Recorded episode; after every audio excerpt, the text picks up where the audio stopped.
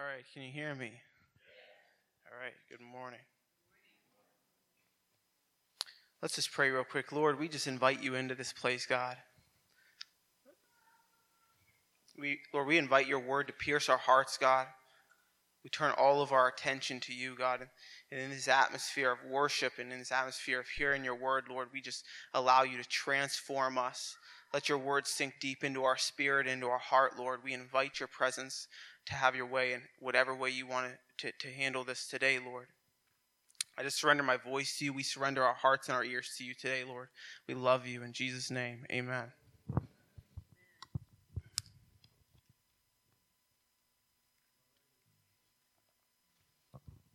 All right. So my message title today is is my lighthouse. And uh, before I get into the, the to the juicy part of this message, I I just want to lay a little bit of a foundation. I think that this is probably important. Um, one of the great blessings that the Lord has given us is He's given us His Word, and we get to take everything and test it back to the truth of His Word. And um, so there's some just foundational truths that we can all agree on that will help us to build on some other truths that the Lord, I think, wants to show us. So I got three quick foundational truths that I want to give you that we're going to just kind of establish what the Lord is speaking in this time uh, right now. Um, off of the first foundational truth um, that that is just foundational to to what we're going to talk about here today is that Jesus is the same yesterday and forever. That's Hebrews 13, 8. Jesus is the same yesterday, today, and forever. That means God never changes. And not just that Jesus never changes, but the fullness of God never changes. God the Father, the Holy Spirit, and Jesus never changes. They never have changed, and they never will change. For them to change would for them to uh, to uh, for one part of them to be less, or one time for them to be less than they are now, and that's impossible. God has always been great, and He's always been who He is and we can we can know that that this idea that Jesus is the same yesterday, today, and forever covers the fullness of God because, and this is foundational truth number two, Jesus is the image of the invisible God. That's Colossians 1.15. And the fullness of God was pleased to dwell in Jesus. That's Colossians 1.19. And so here's, here's what we can know. We can know that if we ever have any thoughts about God that contradicts the character of Jesus, then our thoughts about God are dead wrong. They're just very wrong because the fullness of God was pleased to dwell in Jesus.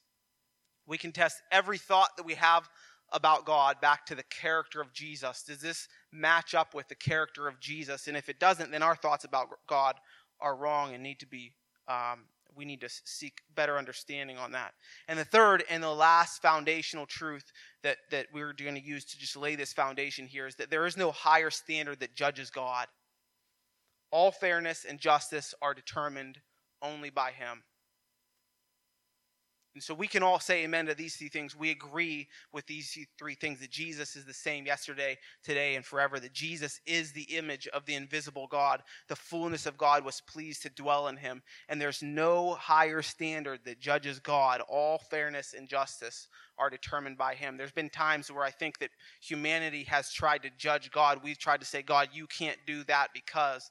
And we, quite frankly, do not have the right to say, God, you can't do anything. He can do whatever he wants, and whatever he does is just and fair because his will is the standard for justice and fairness. So, with those foundational truths in mind, let's, let's just press into some scripture here. I'm going to go in Zechariah chapter 3, starting in verse 1. And this is what the scripture says. I'm going to read 1 through 10. It says, Then he showed me the high priest Joshua standing before the angel of the Lord, with Satan standing at his right side to accuse him. The Lord said to Satan, The Lord rebuke you, Satan. May the Lord who has chosen Jerusalem rebuke you. Isn't this man a burning stick snatched from the fire? Now Joshua was dressed with filthy clothes as he stood before the angel. So the angel of the Lord spoke to those standing before him Take off his filthy clothes. Then he said to him, See, I have removed your iniquity from you. I will clothe you with festive robes. Then I said, Let them put a clean turban on his head. So I so a clean turban was placed on his head, and they clothed him in a garment while the angel of the Lord was standing nearby. Then the angel of the Lord charged Joshua This is what the Lord of armies says If you walk in my ways and keep my mandates, you will both rule my house and take care of my courts.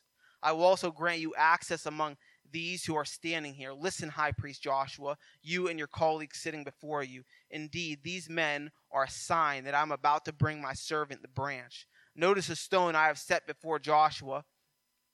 On that one stone are seven eyes. I will engrave an inscription on them this is the declaration of the Lord of armies, and I will take away the iniquity of this land in a single day. And on that day, each of you will invite his neighbor to sit under his vine and fig tree. This is the declaration of the Lord of armies.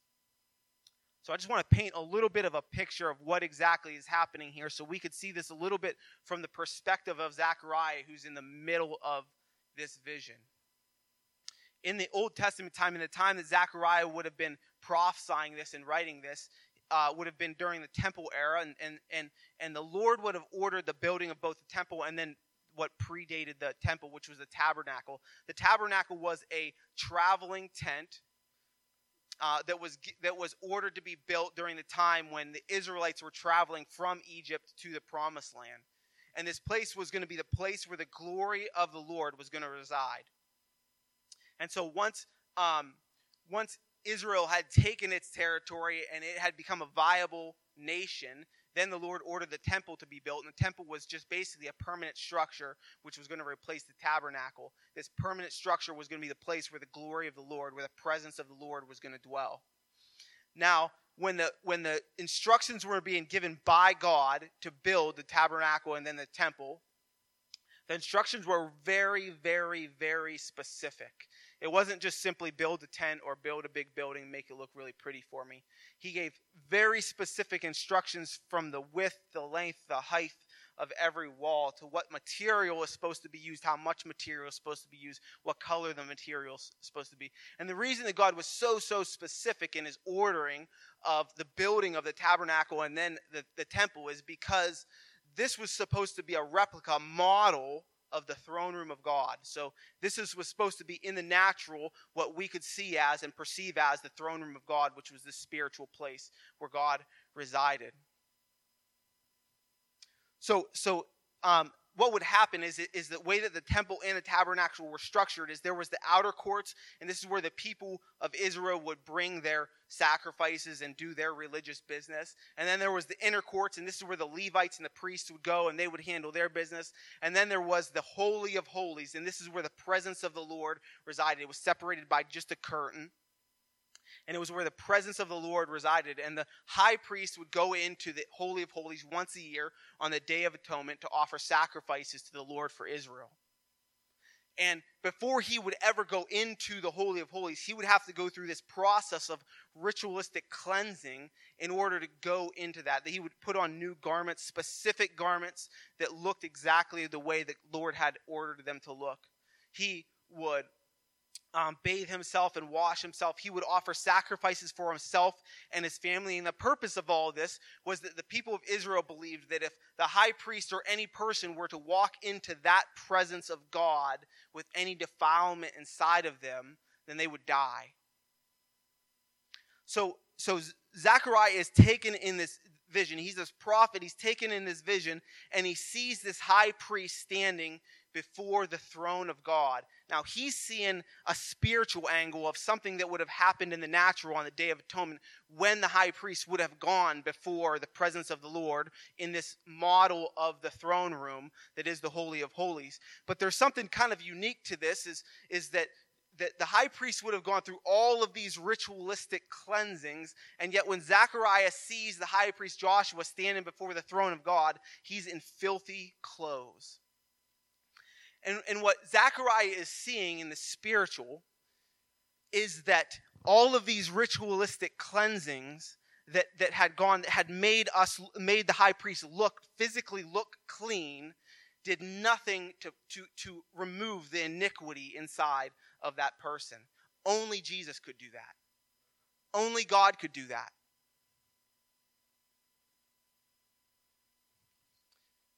But there's there's there's something kind of unique as this as this kind of plays out as this as this uh, a prophetic vision kind of plays out as Zechariah sees this.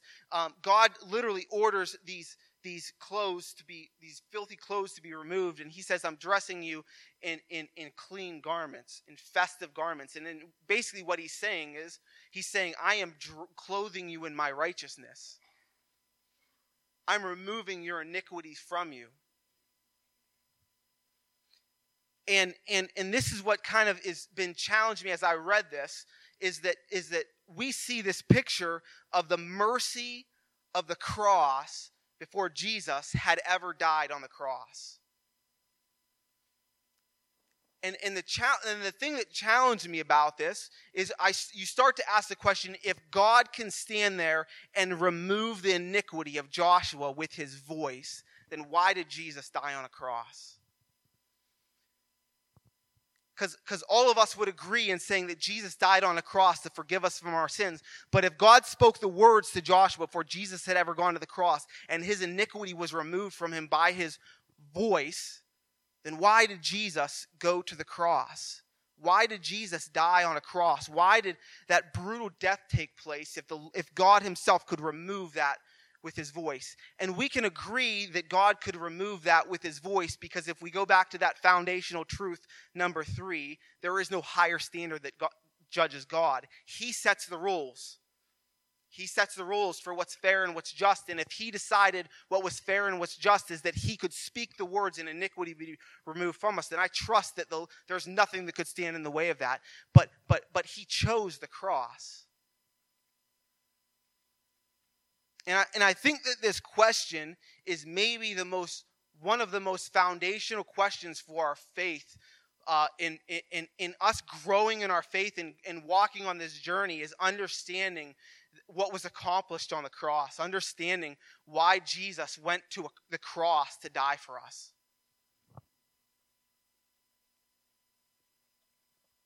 So let's let's just dig in just a little bit more here. Let's go to Ephesians chapter 1. I'm going to start in verse 3. I'm going to read through verse 14. This is what it says. Blessed is the God and Father of our Lord Jesus Christ, who has blessed us with every spiritual blessing in the heavens in Christ. For he chose us in him before the foundation of the world to be holy and blameless in love before him. He predestined us to be adopted as sons through Jesus Christ for himself, according to the good pleasure of his will, to the praise of his glorious grace that he lavished on us in the beloved one. In him we have redemption through his blood, the forgiveness of our trespasses, according to the riches of his grace, that he rich, richly poured out on us with all wisdom and understanding. He made known to us the mystery of his will according to the good pleasure that he proposed in Christ, as a plan for the right time to bring everything together in Christ, both things in heaven and things on earth in him. In him, we have also received an inheritance because we are predestined according to the plan of the one who works out everything in agreement with the purpose of his will, so that we who had already put our hope in Christ might bring praise to his glory. In him you were also sealed with the promised Holy Spirit when you heard the word of truth, the gospel of your salvation, and when you believed. The Holy Spirit is down payment of our inheritance until the redemption of the possession of the praise of his glory. Let's just wring out some juice out of this of this passage here. There's a there's a lot in here. Let's just start. Let's just look at verse three real quick here. It says, "Blessed is the God and Father of our Lord Jesus Christ, who has blessed us with every spiritual blessing in the heavens in Christ." The Passion Translation says that we are wrapped up in Christ. All of the blessings of heaven come from the fact that we are wrapped up with Christ, and and that means that our full inheritance is found in Jesus. And my question to you to let settle on your heart is are you satisfied with that? Are you satisfied with that? Do you look to Jesus for your reward or do you look to Jesus as your reward? And if, and if your heart, as you reflect on that, you say, I, I, don't, I, I don't know that I am satisfied with that, then I'm here to tell you that you're wrong. And I'm not saying that you're wrong, that you're bad. I'm saying that you haven't received the full revelation of the love of Jesus. Because when you receive the full revelation of the love of Jesus, you will just say, Just give me Jesus. you can have the rest of it. Just give me Jesus.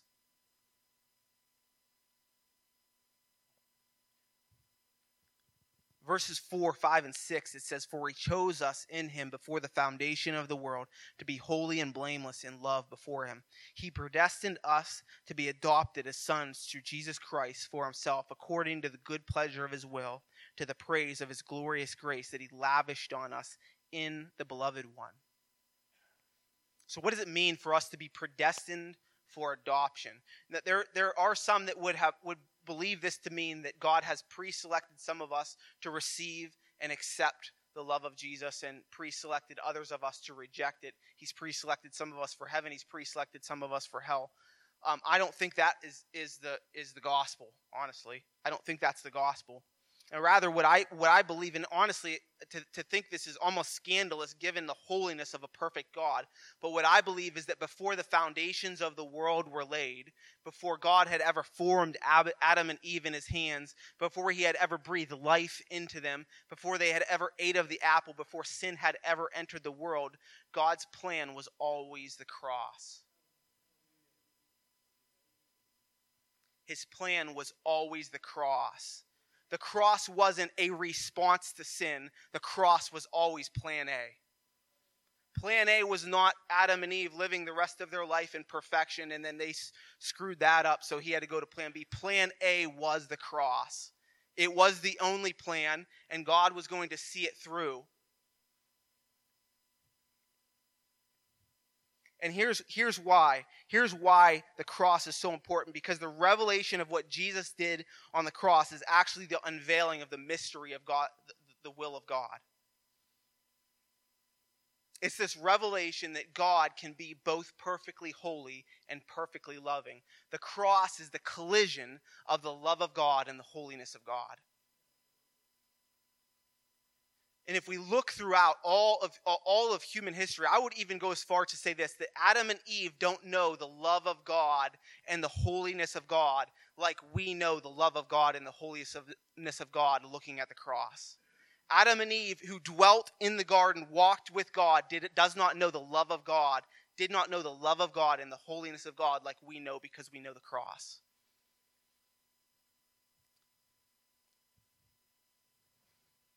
Because the cross is this collision of his love.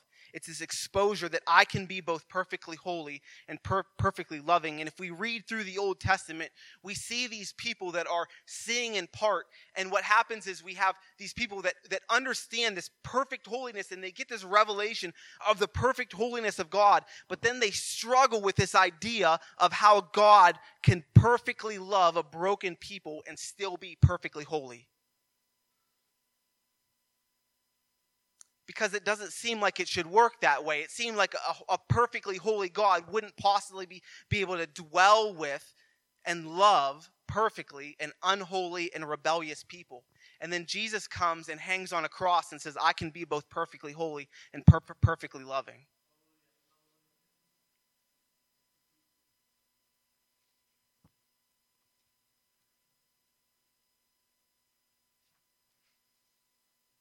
Think that the cross is the baptism of fire that John the Baptist talks about in Matthew 3:11. He says, "I baptize you with water for repentance, but the one who's coming after me is more powerful than I. I'm not worthy to remove his sandals. He himself will baptize you with the Holy Spirit and with fire." And I think the baptism baptism of fire that he talks about is the cross having its full effect on us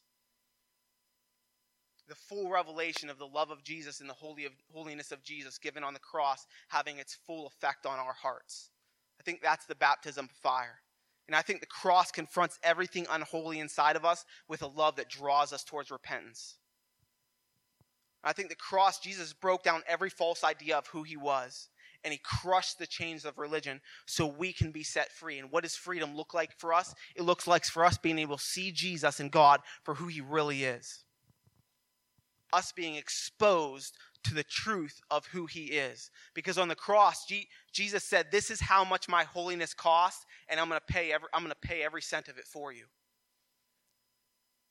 Because I am perfectly loving. Jesus said it's better for me to go away so the Holy Spirit can come. Why, why is that? That's because the Holy Spirit reveals to us the mystery of the cross. He takes God from the outside and he puts God on the inside. He makes the love and the grace and the mercy of God have its full effect on us. Let me try to explain this in a, a, little bit of an applicable way so that we can see a picture of this. We would all agree that lighthouses are really beautiful. Actually, I would bet that probably 75% of us at least have a picture of a lighthouse somewhere in our house or a little model lighthouse. I think every house has a has to have a lighthouse somewhere in it.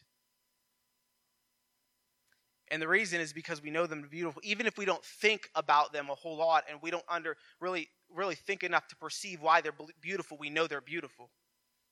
And we can go and perceive the beauty of a lighthouse on a bright and sunny day with calm waters. We can go and look at it and say, "Wow, wow, that that is beautiful."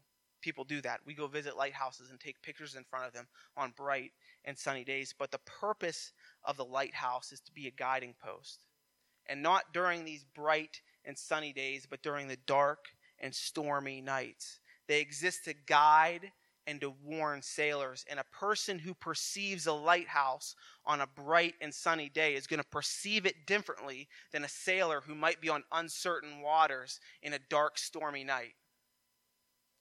They're going to perceive that lighthouse difference. And the reason is because the lighthouse finds its full effect in the darkness it finds its full effect in the storm. It's allowed, they're allowed to see the lighthouse. The sailor who's on uncertain waters in a dark, stormy night is allowed to see the lighthouse for exactly what it is. Its effect is, is, is, is it's having its way in his, in his mind and in his heart.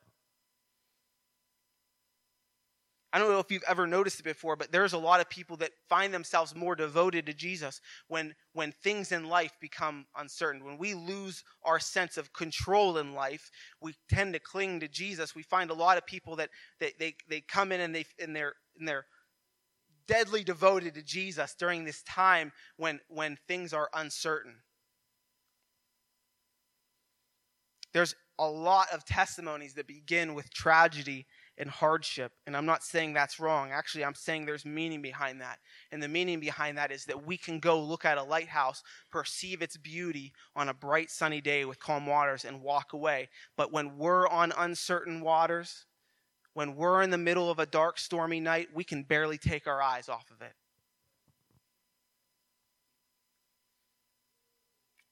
So if we wonder why would the Lord allow darkness to reside on earth, when Jesus says, All authority in heaven and earth has been given to me, that means the battle's over, the victory secured. So, why would Jesus not bind Satan and his demons and cast them into hell? If his desire is that none should perish and that all should have eternal life, and if he's going to restore everything to himself, and we ask ourselves, what is he waiting for? Maybe the mercy of God is displayed in the fact that he allows the darkness to reside so that he might be we might be able to perceive the reality of who he is not just a visual of his love not just an understanding in our head of his love and his mercy and his peace and his grace but let that sink deep into our hearts. That stuff takes effect on us when it becomes real and relevant to us when we need it living in a broken world allows the hope of salvation to have its full effect on us. Facing fear and anxiety allows the peace of God to have its full effect on us. Being born with fleshly desires that oppose the Spirit allow the grace and the mercy of God to have its full effect on us.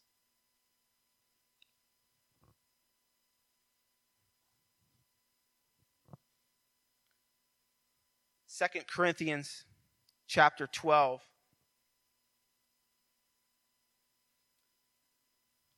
Starting in verse 7. I'm going to read this in the Passion Translation. This is what it says The extraordinary level of the revelations I've received, there's no reason for anyone to exalt me For this is why a thorn in my flesh was given to me, the adversary's messenger sent to harass me, keeping me from becoming arrogant. Three times I pleaded with the Lord to relieve me of this, but he answered me, My grace is always more than enough for you, and my power finds its full expression through your weakness. So I will celebrate my weaknesses, for when I am weak, I sense more deeply the mighty power of Christ living in me. So I'm not defeated by my weakness, but delighted. For when I feel weakness and endure mistreatment, when I'm surrounded with troubles on every side and face persecution because of my love for Christ, I am made yet stronger, for my weakness becomes a portal to God's power. I'm going to read this again because this is the this is the word of the Lord. The extraordinary level of revelations I've received is no reason for anyone to exalt me, for this is why a thorn in my flesh was given to me, the adversary's messenger sent to harass me, keeping me from becoming arrogant. 3 times I pleaded with the Lord to relieve me of this, but he answered me, "My grace is always more than enough for you." And my power finds its full expression through your weakness. So I will celebrate my weakness, for when I am weak, I sense more deeply the mighty power of Christ living in me. So I'm not defeated by my weakness, but delighted. For when I feel my weakness and endure mistreatment, when I'm surrounded with troubles on every side and face persecution because of my love for Christ, I am made yet stronger for my weakness becomes a portal for God's power. One of the reasons the Lord has called us into this prayer and fasting, this time of intense prayer and fasting, is because the Lord wants this scripture to become a reality in our hearts. He wants to un, us to understand that when we feel these fleshly desires consume us, when, when, when everything seems to be pressing against us, that His answer is, My grace is always more than enough for you, and my power finds its full expression through your weakness. I can't tell you how many times I found myself in adverse situations and adverse circumstances where things seem to be pressing against me and i spend all my time staring at the at, at the at the uncertainty of life and worrying and praying that god would deliver me out of this when the lord just wants me to say have your full effect on me god in the middle of, of uncertainty, in the middle of this, these adverse circumstances, these adverse situations, in the middle of this darkness, Lord, have your full effect on me. when Jesus called Peter out on the water. Jesus took, or Peter took a couple steps out on the water, and then he became consumed by the wind and the waves, and he started to sink. And here's what the Lord is teaching us in, the, in, in, this, in this account, in this story, is that we will be consumed by whatever our eyes are on. If our eyes are on Jesus, we'll be consumed by Jesus. But if our eyes are on worry, if our eyes are on the wind and the waves of life, the uncertainty of life, we'll be consumed by the wind and the waves and the worry of life. We'll be consumed by whatever our eyes are drawn to. The cross calls us in a different way. It speaks a better word over us. And the grace of Jesus is that He doesn't just teach us about this, He shows us. He came in a manger and he lived a, in, a, in a broken world with all of the temptations and all of the, all of the oppression of the world on him. And I think that we see this perfect picture of what this looks like when Jesus is in the Garden of Gethsemane. And he's literally sweating blood because the, the, of, of, of the things that are against him, the things that he's facing. He knows the death that he's facing on the cross and he's literally sweating blood and he falls to his knees and he cries out to God, his Father. And he says, If you're willing, take this cup from me, but not my will, but your will be done. If you're willing, take this cup from me, but not my will, but your will be done. Jesus himself says, Father, I am more concerned with your will than I am my own safety. I am more concerned with your will than I am my own comfort. I am more concerned with your will than I am my own healing. I am more concerned with your will than I am my own deliverance. Find your full expression inside of me, Lord. Find your full expression inside of me. When Jesus calls us his body, he calls us to be this image of the expression of God. And that means that life isn't always going to be easy for us. That means that there's going to be times where the Lord leads us into, into places where, where these situations seems to be pressing against us, and He's simply going to say, just keep your eyes on me. And we may, like Paul, and I, listen, the Lord is a deliverer, and we and we call to the great deliverer, and we ask the Lord for healing. I'm not suggesting that we don't do that, but I'm suggesting that when the Lord says "not yet," we say, "Find your full expression in us, Lord." When we've fasted and we've prayed and we've cried out to the Lord, and the Lord has said "not yet," then we say, "Lord, find your full expression in us." Make your power known in my weakness. Make yourself glorified in my suffering.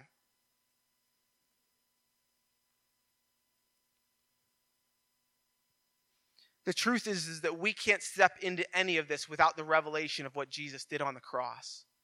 We can't step into any of this without the understanding of the love that Jesus portrayed on the cross. We have to understand that Jesus didn't have to, nobody forced Jesus to go to the cross. Jesus chose the cross.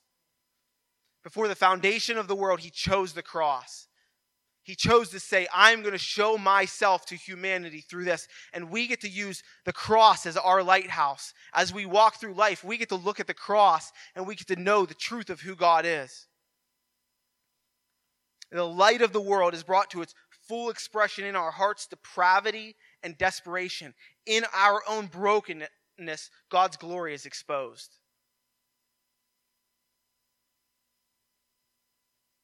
I want to just, I, I just want to invite us today to allow that revelation of the cross to settle on our hearts. Since Easter, I've, I've been praying that the Holy Spirit would open my eyes deeper to the cross. And I feel like I have,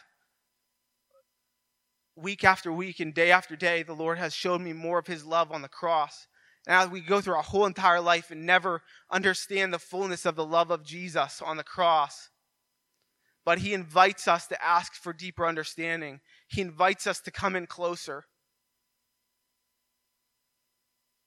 And when we do, we'll find ourselves in these adverse situations where circumstances around us seem uncertain and circumstances around us seem shaky, and yet our focus will be consumed by the love of Jesus on the cross. He'll be our great lighthouse.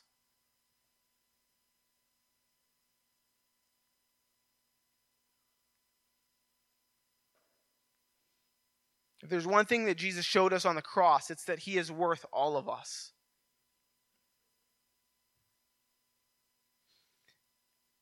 I'm going to read Ephesians chapter. I'm closing up here just with Ephesians chapter 3. I just want this to become a prayer over our own hearts and over our own body right now. Ephesians chapter 3, starting in verse 14. It says, For this reason I kneel before the Father, from whom every family in heaven and earth is named. I pray that he may grant you, according to the riches of his glory, to be strengthened with the power of your inner being through his Spirit, and that Christ may dwell in your hearts through faith. I pray that you, being rooted and firmly established in love, may be able to comprehend with all the saints what is the length and the width, the height and the depth of God's love, and to know Christ's love that surpasses knowledge, so that you may be filled with all the fullness of God.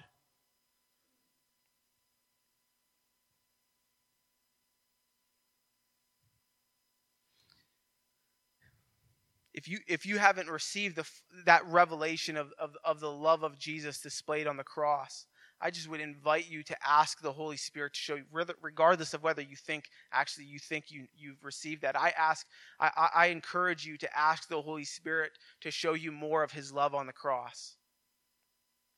To let that be your guiding post to let that be the thing that guides your life and that warns you in, in the right directions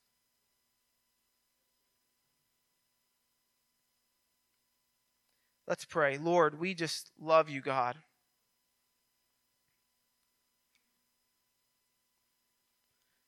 Lord, we pray that we would be able to comprehend more, more deeply your, the, the length and the width and the depth of your love, Lord.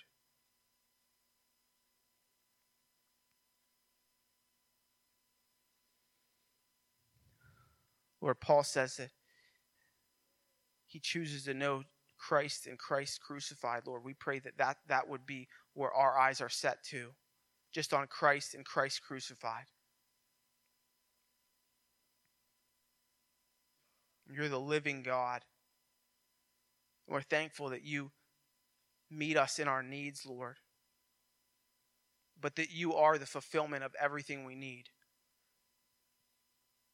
Lord, we pray that your peace and your grace and your mercy, your love would have its full effect on us, that it would find home in our hearts.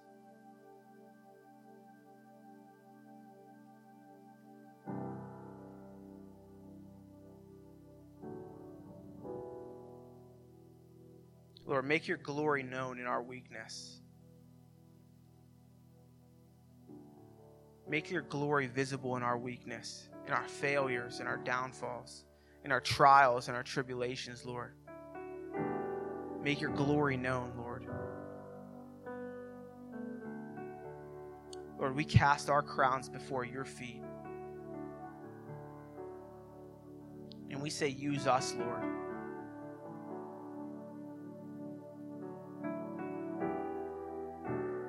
Whatever that looks like, Lord, use us. We just pray that you be glorified in all of us, Lord. We love you in Jesus' name. Amen.